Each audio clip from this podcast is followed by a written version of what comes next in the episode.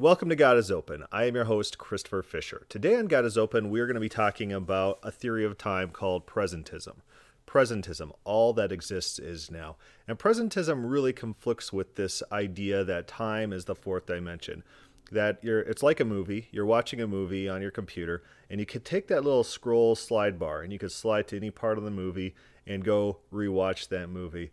No, time doesn't exist like that you can't go back into the past. The past is not an object that you can go visit. Once the past is gone, it is done and gone away with. The future is the same way. The future is not an object, and the only thing that does currently exist is the current state of the universe as we know it. Presentism, all that exists is now. And this is the most common sense, straightforward philosophy of time. It's what we experience. No one's able to time travel back and change the past, right? You can't you can't change you can't change the past.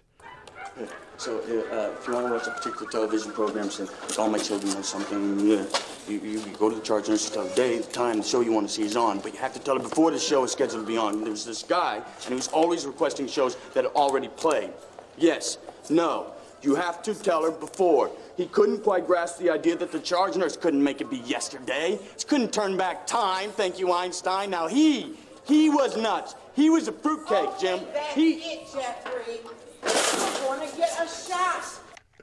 All right, some stellar acting by Brad Pitt. I think it's actually one of his better acting roles where he plays a crazy guy, uh, animal rights activists, and uh, it works within the plot. The time travel itself works within the plot of 12 Monkeys, and that's because 12 Monkeys is going by a theory of time in which everything that ever happens is fated to happen, and you can't go back and change it. There's some premonitions in the main character, James Cole, of him watching a guy get shot, and it turns out, a spoiler alert, that it's him. It's him in the future. He, as a kid, watches himself get killed uh, in the future as an older man who had traveled back in time.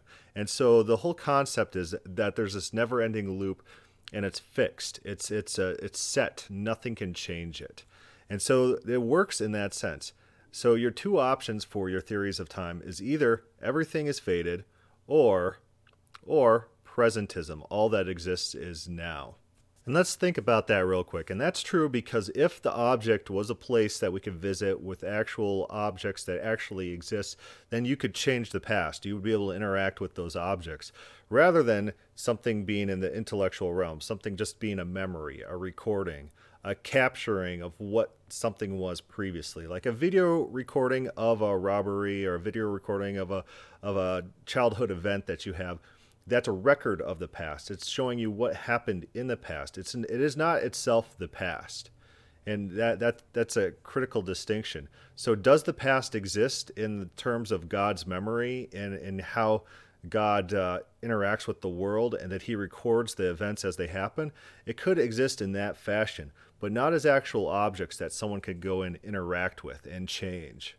So, presentism, the idea that all there is is now the past are not objects, you can't visit it. They're not things. The future are not objects, you can't visit it. They're not things. All that exists is currently what we experience. And a good illustration of this uh, in, in the realm of anime, I got this pulled up, this uh, Lane Lain comic. And I don't think you can find this comic anymore online. I, I, tried looking. I got it way back in, in college when I was watching the Lain anime series. The anime series itself it it's very niche. It's very it's very highbrow type of concepts, and it's a confusing mess. It is, but they do promote an idea of presentism, not as strong in the actual TV show as in this comic. But we're gonna be looking at this comic here. So this comic starts out with Lain, and she's in her bedroom, and she has this uh, little dog creature. It's a stuffed animal, and she calls it Bike Chan. I think that's a thing where where in Japan everything gets added on Chan at the end. I don't know.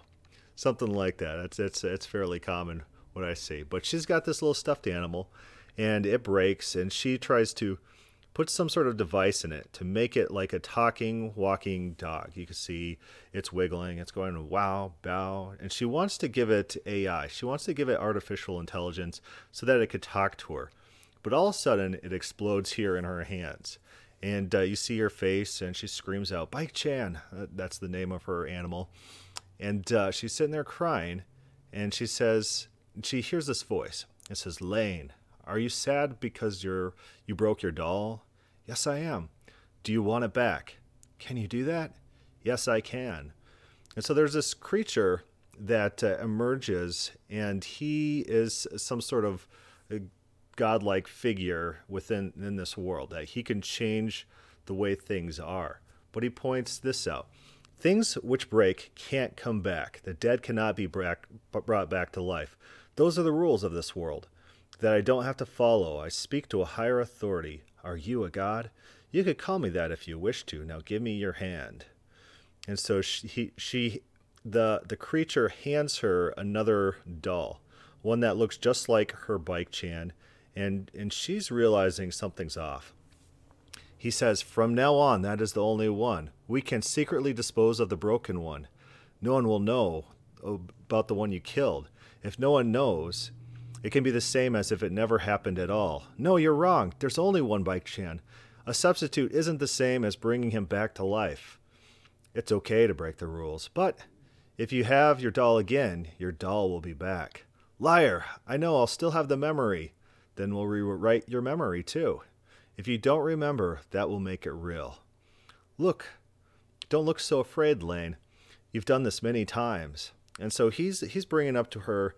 He gave her a replacement doll, and she says it's not going to be the same. He says it is going to be the same. We'll just rewrite your memories, and if your memories are changed, then you'll never know that it was a different one than the one you experienced in the past. If there's no functional difference, it's the same one and and she can't accept this. She's got this emotional reaction. You see these these no's like, "Oh no. How can you prove me wrong?" All you are is what you are aware of. It's all lies. I've had this bike Chan since I was born, forever. Is that so? It doesn't look that old to me. So what's he saying here? He's saying not that not that this is a new bike Chan per se, but that she her memories of growing up might be implanted memories. She might actually not have actually existed that long. She only thinks that she grew up in real time because because she has the memories, and memories can be fake. He says, Maybe you've killed the doll before or weren't born so long ago as you think. No, stop. Where's the birth record? Who knows when you were born? Who has a single memory of you? Where's your father? Where are the people who think about you? Where are your friends? And she screams out, No. Stop it. I'm me. I'm myself. This is the only reality. A memory is just a record. Thoughts and feelings restrict operation. Where your thoughts end and reality begins is a very thin line. Lain, everyone can overcome that barrier. Even if you forget we had this talk, you'll know. As long as I create the world as I want it to be, you and I are. And then she wakes up. She says, Oh, just a dream. And then she looks down. She sees she's got her bike Chan, and uh, but she she nudges something with her foot, and it's a bell that was on her previous bike Chan, and it signals to us, the audience, that that the things in her dream actually did take place, uh, but she just can't remember it. She sees this bell, and there's an internal monologue, and she says, "A broken bell." I couldn't figure out why I was there. I remembered a terrifying dream, but none of the details. I didn't want to think about it, so I buried it under the swings in the backyard. No one will ever know. If no one knows, it can be the same as if it never happened at all. So I'm secretly rewriting my memories. I've buried that scary dream because it never happened. All right, so that highlights some primal fears in human beings that what would happen if presentism is real? And you'll hear these objections. People say, oh, presentism can't be real because uh, then if the past is gone and no one remembers it, it's like the past never happened. yeah, that is true. It was when I was at the randomness conference, I was actually talking to a guy about this, and I said, yeah, yeah, what if presentism is true? And he, he, he thought that the past became solid and fixed as time progressed, and God had to have all memories of all past events. God must have all memories of all past events. Because if God did not have a memory of a past events, it would be as if that event never happened. And that was his objection to God not knowing something in the past. It's that that's a real objection, and uh, it's an emotional objection. He says, "I, I can't accept a reality in which if everyone forgot about an event, it's the same thing as if the event doesn't exist. But, but that's how we function. That's how we function. There's been so many people who've lived in this world and not left a single mark. We can't go back and and re-find out who every single person was who's ever existed unless unless there's some sort of record somewhere. Maybe maybe it's god's mind. Maybe god is actively recording everything in some fashion in order to resurrect uh, human beings. Yeah that could be the case. That could be the case. But but presentism says that that doesn't have to be that the past does not have to exist the past doesn't exist and it doesn't exist as objects that you can manipulate your other alternative is the past is set in stone. Uh, how? What? It, it must be objects. And if you if it's set in stone, you could go back and manipulate the past, and then it affects the future. But then you have that weird thing where where the, the effect is preceding the cause, creating these time travel paradoxes that we've already talked about in these these different uh, these different podcasts. I'm gonna highlight one one movie that we we skipped over. It's just a silly movie. It's called Star Trek 4. So if you like Star Trek, I think out of all the Star Treks, this is the absolute worst one. I know people really hate the one that William Shatner directed. I think it's number five. But number four, here's the plot of it. Uh, they, there's an alien who comes to Earth, a, a massive technology. It's threatening the destruction of Earth, and they have to go find a humpback whale a humpback whale to communicate with this alien to send the alien on its way. And there's none that exist because they're all extinct because human beings are real bad and the oceans were trashed and and oh they're they're hunted to extinction, you know. Man hunted humpback whales to extinction. And now this super powerful race is going to destroy all of Earth unless they hear a humpback whale, an actual wood. So that's that's seriously the plot. And uh, they're like, okay, how about we just time travel. And that was like their first solution, and everyone's like, they nod their heads. We'll play the scene. We'll play the scene. Been extinct since the 21st century. It is possible that an alien intelligence sent the probe to determine why they lost contact. My God. Spock, could the humpback's answer to this call be simulated? The sounds, but not the language. We would be responding in gibberish. Does the species exist on any other planet? Negative. Humpbacks were indigenous to Earth. Earth of the past.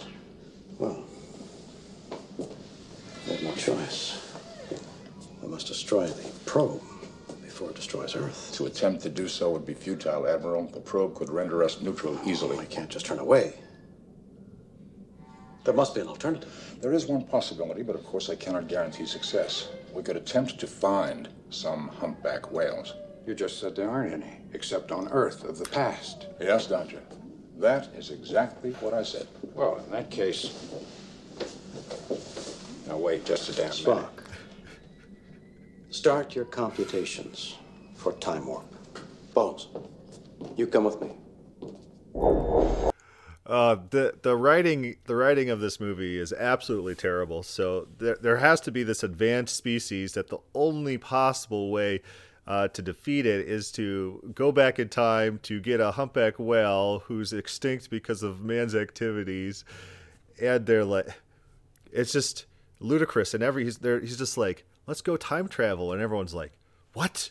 Okay, we'll do it. Like like any Joe Schmo can just time travel back to the past, and as if you, you know the entire present would just be flooded flooded with future time travelers if that was the case that people could just do that. And one scene in this one scene then is this, he takes his glasses, and his glasses were a present from his doctor, and they pawn him off in modern or in 1980s America. They pawn off the glasses for a hundred bucks in order to, uh, you know, have some spending cash. But they were an ancient pair that McCoy had bought for the captain, and the idea was, oh, I'm going to sell them to this pawn shop, and then later on they're going to get to where McCoy is, and McCoy is going to buy them and give them to the captain, uh, just to go back in time, just to get to that pawn shop again and continue that loop. So these are eternal glasses that are just looping through time for all eternity. What's the age of the glasses? Infinite, infinite uh, lifespan of these glasses. But that paradox is not explored. This is this is real bad writing. They don't understand uh, the, time travel, the, the the weird stuff that they're getting into, and it's, it's just a propaganda piece for Save the Whales. Save the Whales. There's one scene where it's like, like this lady, she's in this whale museum, and she's like, uh, the whales have no predators except for one, and then and then the captain's there, uh, Captain uh, William Shatner, and he's like, man, all all like Oh, she's like, very good. Very, you got it. it. It was man. Oh, it's just a cringe-worthy movie. It's it's hard to watch. Hard to watch. But the time travel doesn't work. You, you get these infinite loop paradoxes uh, where these objects that exist infinite amount of times, such as the glasses, and uh, they bring back technology into the past, and they get a guy to design a holding tank for these whales with uh, one inch thick walls, and they give them the technology. And so they're they're spawning technology into existence from the future by having the technology, bringing it to the past, and then relooping it. It's it's the time travel paradox. Where did it ever originate? It, it, it never originated anywhere. This is just infinite, unoriginated knowledge that's introduced into the time continuum. And the movie that I talked about in the movie podcast, the the predestination movie, it does this. Or there's a woman who self generates into the world through one of these time travel paradoxes. It doesn't make sense. It's it's not a good movie. It's terrible writing on all sorts of fronts. It makes no sense scientifically. The new the new Star Trek series, it does make sense. They're time travel because you're time traveling back into an alternate universe. So you're not affecting the time frame the the continuum of the place you're time traveling back from. In that sense, that's almost the same thing as presentism being true. So presentism, presentism, because it's the way that we function, that we operate, that's it's our normal understanding about how the world works. If we break a toy, we're never going to get that toy back. It's going to be always broken. You're going to have to repair it. You're going to have to try to manipulate the present in some way to restore what you once had, what you what you once lost. You can't go back and and undo the past. The past is not a thing to manipulate. The, the past exists in memories. So, looking at the Bible, that's the perspective that the Bible is written in. It's not written in this sci fi type of, of quantum understanding of the, these multiple universes or, or that time travel, God's going in the past and changing things. It's not even written in a fatalistic sense that the, the future is set and it's going to happen and no matter what. Instead, you got a lot of changes to the future. Like years are added to people's lives, right? The future is changed. God resolves to destroy a people and then repents of doing so. He says, I won't do to you what I thought I would do or what I said I would do. And we see that play out time and time again throughout the Bible. Uh, Jonah, of course, is the, is the most famous story of this happening. But I would like to highlight this instance here in Genesis that really speaks to presentism. It says this, and this is after the flood. The flood subsides, and God says to Noah, builds a no, no, Noetic covenant, and says this this is the sign of the covenant I make between me and you, and every living creature that is with you for all future generations. I have set my bow in the cloud, and it shall be a sign of the covenant between me and the earth. When I bring the clouds over the earth, and the bow is seen in the clouds, I will remember my covenant that is between me and you, and every living creature of all flesh, and the water shall never again become a flood to destroy all flesh. So he promises, he promises Noah that he's not going to destroy the world ever again. Some people say, oh, he's never going to destroy it again with fire. That's not what it says here. That's not what it says. Well, it doesn't say it in chapter 8. Chapter 8 is a, a different promise. He says, I will never again strike down every living creature as I have done. And 9 is just feeding off that same principle, but pointing out the water because water is what he used to destroy the world in the first place. So the promise is he'll never again destroy the earth. He's never gonna, again going to kill all of mankind. He has resolved to live with man and deal with mankind from now on. That's God's change of mind. But he sets up a reminder for himself. And does a timeless God set up reminders for themselves? Do they say, in the future, I'm going to see this and it's going to remind me of the past? No, that doesn't happen if you know the future exhaustively or if you're outside of time. You don't need reminders in the sky. You don't need symbols. It's not saying, you will remember. It's not saying you people will remember the covenant when you see this. It's I will remember this covenant. God's setting up reminders for himself.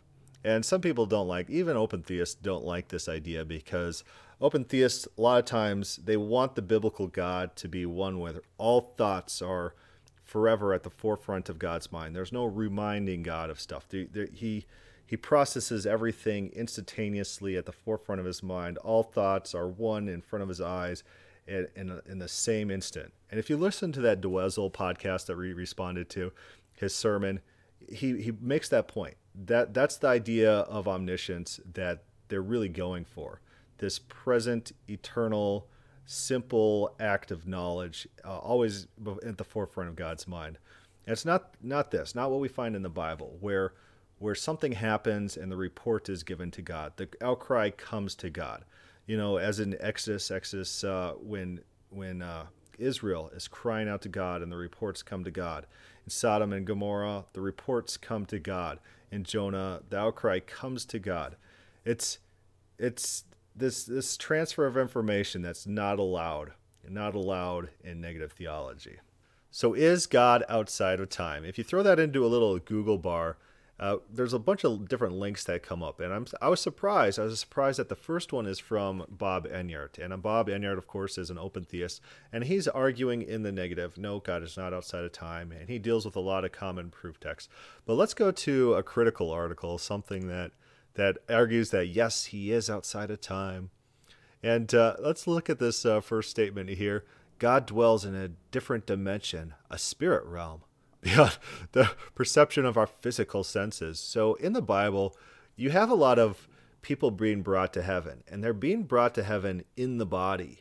And Paul, he says, I, I knew a fellow, and, and he w- visited the third heaven. I don't know if it was he spiritually did it or in the body, because Paul, he wasn't a Platonist like these guys are, who think that the spirit realm is distinct from the physical, where, where the physical beings cannot enter the spiritual realm. But throughout the Bible, it happens all the time. People are physically transported, physically transported into the spiritual realm. It happens throughout the Bible. So, the, the where where these people are getting that the spirit realm is uh, dialectically opposed to the material realm, that's Platonism. It's not the Bible. The Bible has people visiting the spirit realm. So let's read this again. God dwells in a different dimension, the spirit realm, beyond the perception of our physical senses. It's not that God isn't real, it's a matter of his not being limited to the physical laws and dimensions that govern our world.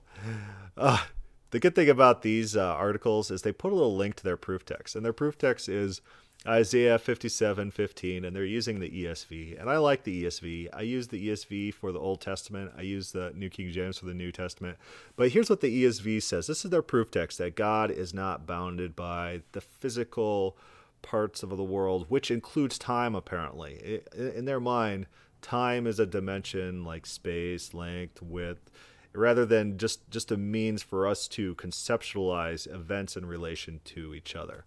That's what time actually is. It's, it's a way to measure measure relationship between events.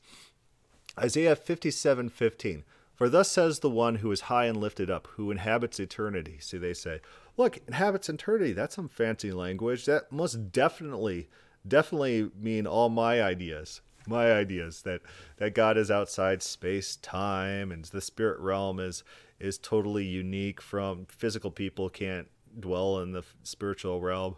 That's their idea. They they think this little phrase, "He who inhabits eternity, whose name is holy, I dwell in the high and holy place." and also with him who is contrite and lowly spirit, to receive the spirit of the lowly and to revive the heart of the contrite. That's their proof text. That's their proof text. They're not even trying. They're desperate. They're desperate. They're desperate. Knowing that God is a spirit, and this is them again. Knowing that God is a spirit, 424. Remember in the Bible, people visit the spiritual realms. The Bible actually opens with the Spirit of God was hovering over the face of the waters. So the Spirit has dimensions. It's it's in the physical world within Genesis one. People when when they when they approach the Bible, it, it, they're not using biblical categories. They impose on the, them these modern categories that they got from Platonism because they're not in the Bible. You can't you can't uh, take these categories and define them out of the Bible. listen to Michael Heiser. He talks all about the spiritual realm and the different events in which people are brought to the spiritual realm in the body throughout the Bible. And he has a less, a less, what is it? What, what kind of word are we going to go with here? Mystical. He's less mystical than these people who want want Platonic omniscience and ascensions to the spiritual realm. The Bible's not like that. It's not written like that. The ancient Hebrews, the ancient Jews, the Israelites, they didn't think like this. They didn't think in these categories. In Psalms 94, Moses uses a simple yet profound analogy in describing the timelessness of God. For a thousand years in your sight are like a day that has just gone by, or like a watch in the night. uh, read the context. Read the context. This is talking about God's eternity, how how much time God experiences, and mankind. We just wither and die. We we live maybe a hundred years, if even and God lives forever and ever. And so yeah, yeah, when when you're 100 years old, your your year's going to move a lot faster than when you're 1 years old. And when you are a being that that is eternal and lives forever, this is exactly a relevant statement to attribute to you. Not that not that he's timeless, that he's outside of time. That's not the concept. That's not the concept. Read the verse. Read the verse. The verse is literally about God experiencing time. That's literally what the verse is about. And they say, no, it's not about that. It's about God's timelessness. You're desperate. You're desperate. This is evidence against your view. This is evidence that says you're just making stuff up. God experiences time, your own proof text. Read your proof text. Just look at it and read it. It says a thousand years in your sight. So he watches a thousand years are but as yesterday when it is past. So this is about experiencing time. This verse is literally built around the concept of God experiencing time. If it was timelessness, that would be an entire different analogy. That'd be an entirely different point being made. Let's try to click into it so that we can't get more context. Genesis 90. I'll probably have to jump into my eSword software real quick here and track it down. Psalms 90 and I think we've dealt with this on the podcast before. At least at least we have on on our our webpage. God is open. You sweep them away. a thousand. okay, so this is about God and His relation to mankind and God's uh, God's superiority. And I, I actually do. I think I cover this psalm in my book. God is open. This is a prayer of Moses. He says, "Before the mountains were brought forth." or have ever had formed the earth and the world from everlasting to everlasting, you are God. So God existed before these things. Not that God's timeless. God existed well into the past. Timeless in the sense that everlastingness, from everlasting to everlasting, experiencing time. It's all about experiencing time. You return man to dust and say, Return, O children of men. There's the contrast being built in this verse between God and man. Man lives and dies, withers away, God does not. For a thousand years in your sight are but as yesterday when it's past. This is in context of God and man, God's comparison to man. You sweep them away with the flood, like they are a dream, like grass is renewed in the morning. In the morning it flourishes and is renewed, in the evening it fades and withers. For we are brought to an end by your anger, by your wrath we are dismayed. You have set our iniquities before. D- does this sound like Moses thinks that God is timeless? Does any of this sound like it? oh man, this is this is just another another piece of evidence of this desperateness, this desperateness of people who really they cross their fingers. They're like, I, I really need a proof text for timelessness. Where can I get one? Uh, Psalms 90. So this this def there's this one little phrase, two words together, and that means all my things that I want. Just ignore the context, ignore what it's about, ignore ignore that the context and even the phrases in my own proof text uh, ca- contradict my ideas. No, this is poetically making the point that I I believe is the best thing to believe. Coincidentally, coincidentally, what they want to believe is also found in the Bible. Great, great. All right, we'll do one more. We'll do one more. Maybe maybe I'm getting a little excited here and uh, making fun of these guys too much. Revelation 1 8 I am the Alpha and Omega. Remember, this is a call back to Isaiah. I am the first and the last, and you see that throughout Isaiah. And uh, Revelation has a lot of callbacks, a lot of a lot of references to previous apocalyptic texts. So I'm the first and the last. I'm the Alpha and Omega. Does that mean he's outside of time? Oh, they say, oh, he is. He is the alpha, alpha and omega. Well, yeah, I could be the end and the beginning for my kids. If if I spawn them into the world and I take them out of the world, I could be the beginning of the end.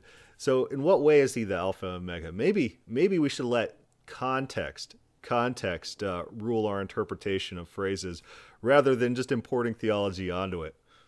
I'm the Alpha and Omega, says the Lord, who is and was and who is to come. Wow, that sounds like presentism. That sounds like uh, that the future is not set, that the future is not an object, and that uh, God is in time and experiences time. That really sounds like that to me.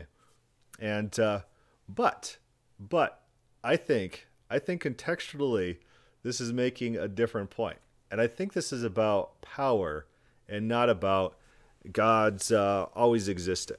And Revelation is all about God's power. God's going to come back. He's going to judge the world. He's going to set things right. He's going to use his power to to shape the world into what he wants. And that's the context of being who was and is and is to come. And if you don't think that's true, there's there's an alternative phrase, Revelation 17:8.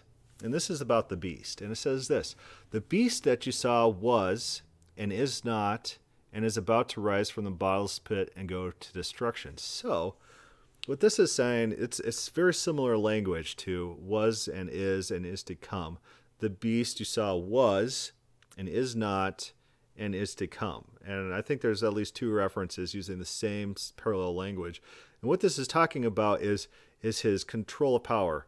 How much power does he have? He used to have power.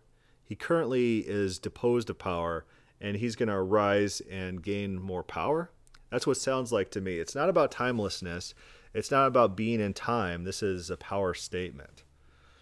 So, uh, right there, we just hit a couple of the major timelessness proof texts, and none, none of the context uh, remotely suggests timelessness. They all suggest that God's in time. They all ex- suggest that He experiences time, and you just have to be, you have, just have to just have no regard for the text to to impose on to that timelessness. All right, I have to jump back in and add a little bit to this video because I forgot one important point. One important point. People say that God has to be outside of time because if God was in time, then past would stretch to infinity. And they'd say, What was God doing for all that time? And How could God exist forever into the past? It doesn't make sense conceptually. Well, presentism, I guess, solves that issue. God has always existed. It's always been the present. The past is not a thing. So God exists and he always has existed. You don't have to talk about an infinite past. Infinite past is not a thing. That's a concept, that's a category that they're interjecting into the debate. And we don't have to accept that category. You, we don't have to explain how infinite time into the past exists or infinite time into the future exists. You don't have to do it with presentism because the past and future are not things. All that exists is now. So if you want to get a leg up on someone, uh, shut down their arguments, uh, stun them. They won't know how to respond. Uh, they've never considered presentism as a solution to the, their their little logical problems of God existing infinite time into the past. But presentism does that it gives us a workable framework with which we could approach the Bible, reality, just just makes sense of our world. It does, and it and it counters all the all the gotcha questions that the atheists have. Presentism, then back to presentism. All that exists is now. The past is not a thing. You can't go back and change the past. You can't manipulate it and and change events that did happen around. All that exists is now. The past is just a memory, the future is just a hope. And yeah, we could talk in normal speech like, I know what I'm going to do tomorrow. Yeah, I can know the future. I can know the past. I know what I did last Saturday. You could talk like that and you can know things about the future and past, but it's not like those things are objects that exist that that uh, an intrepid explorer of time can jump in a spaceship and travel back and and save the whales all those humpback whales that were extinct by oh those those terrible whalers. I forgot in that movie there's this very cringeworthy scene where they release the whales. They're trying to get the whales from uh, like a SeaWorld type place. Uh, but the researchers they release the whales into the wild and right away almost almost instantly there's a whaler ship that's on them. Like, like what? What? That's bad writing right there. Bad writing. But uh, an intrepid explorer from the future is not going to fly back there, Klingon uh, time travel spaceship in order to save the whales. It's not going to happen. It doesn't work like that. You get into those time loop paradoxes. It doesn't make sense. It's not functional. And and the only way that you could salvage that is fatalism. Fatalism. The Bible's not fatalistic. The Bible doesn't think time's manipulatable. The Bible is written as if we live in presentism that what we do today can change the world around us. We have thoughts and desires, we have volition, we can do things. We can't change the past, though. We can't change the past. That was uh, quick and dirty about presentism, a little bit of media, pop culture thrown in there. So if you have any questions, comments on this podcast, send that to God is open questions at gmail.com. Thank you for listening. Bye.